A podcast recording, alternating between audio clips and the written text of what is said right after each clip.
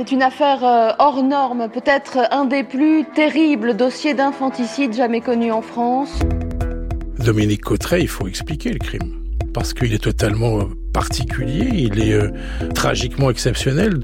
Monstre ou victime, qui est Dominique Cotteret? Les gros titres s'emparent de ces qualificatifs les plus abjects les uns que les autres. Son profil, celui d'une femme sans histoire. L'enquête continue pour tenter de comprendre, d'expliquer l'inexplicable. Je suis Hervé Temim, avocat pénaliste depuis 44 ans. Dans cette nouvelle collection de podcasts Mécanique de la justice, le récit d'une affaire judiciaire racontée par un avocat qui l'a vécu vous permettra de connaître et de comprendre le fonctionnement et les enjeux de la justice pénale qu'il était nécessaire de la ramener dans le monde des vivants, dans cette humanité que constitue aussi une cour d'assises. Parce que s'il n'y a pas d'humanité, je crois que le jury populaire peut pas juger. En tout cas, c'est pas le sens du procès, selon moi. Un podcast France Culture à écouter sur franceculture.fr et sur l'appli Radio France.